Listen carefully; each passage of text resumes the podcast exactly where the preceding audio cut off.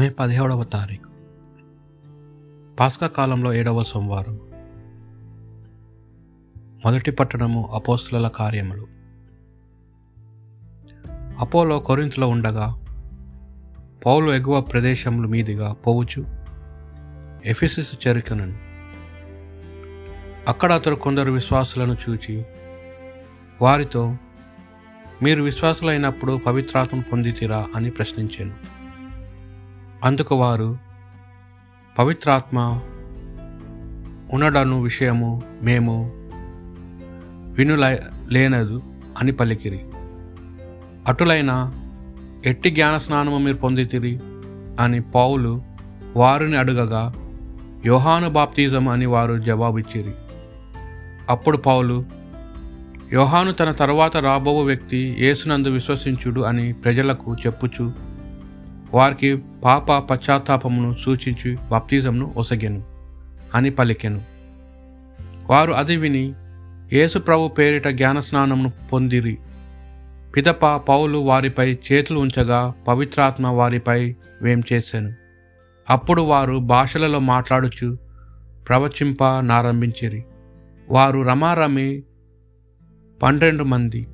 పౌలు ప్రార్థనా మందిరంలోనికి వెళ్ళి మూడు మాసములు వరకు ధైర్యముగా ప్రజలతో మాట్లాడుచు తర్కించుచు దేవుని రాజ్యము గూర్చి వారికి నమ్మకము కలిగింప ప్రయత్నించుచుండెను. ఇది ప్రభువు వాక్కు. భక్తి కీర్తన. దేవుడు లేచునుగాక. ఆయన శత్రువులు చెల్లా చెదురవుగాక ఆయన ద్వేషించువారు పారిపోవుదురుగాక ఆయన వారిని పొగమంచు వలె చెదరగొట్టునుగాక. నిప్పు ఎదుట మైనము వలె దేవుని ఎదుట దృష్టిలు కరిగిపోవుదురుగాక దేశములోని రాజములారా దేవుణ్ణి శుతించి పాడుడు. కాని పుణ్యపురుషులు దేవుని గాంచి సంతసింతురు మహానందము చెందుదురు. ప్రభువు మీద పాటలు పాడుడు ఆయన నామమును కీర్తింపుడు.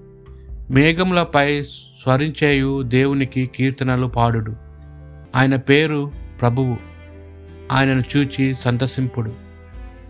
దేశంలోని రాజ్యములారా దేవుని శుతించి పాడుడు.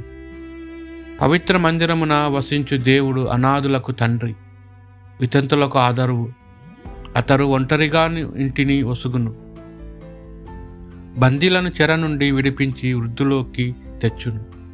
ఆయన మీద తిరుగుబాటు చేయువారు మాత్రము మరుభూమిలో వసింపవలెను దేశములోని రాజ్యములారా దేవుణ్ణి శుతించి పాడుడు. పునిత యోహాను గారు రాసిన సువార్త. అందుకు ఆయన శిష్యులు ఇప్పుడు మీరు దృష్టాంతములతో కాక స్పష్టముగా మాట్లాడుచున్నారు. మీరు సర్వజ్ఞులని ఒకరిని మేము అడుగునవసరం లేదని ఇప్పుడు మేము గ్రహించితిమి.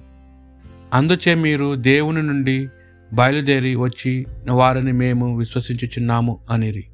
అప్పుడు యేసు ఇప్పుడు మీరు నన్ను విశ్వసించుచున్నారా? ఇదిగో మీరు నన్ను ఒంటరిగా వదిలి చిల్లా చెదరై ఎవరింటికి వారు పారిపోవు గడియ వచ్చుచున్నది. అది వచ్చియే ఉన్నది. కానీ నేను ఒంటరిగా లేను. ఏలయనా తండ్రి నాతో ఉన్నాడు.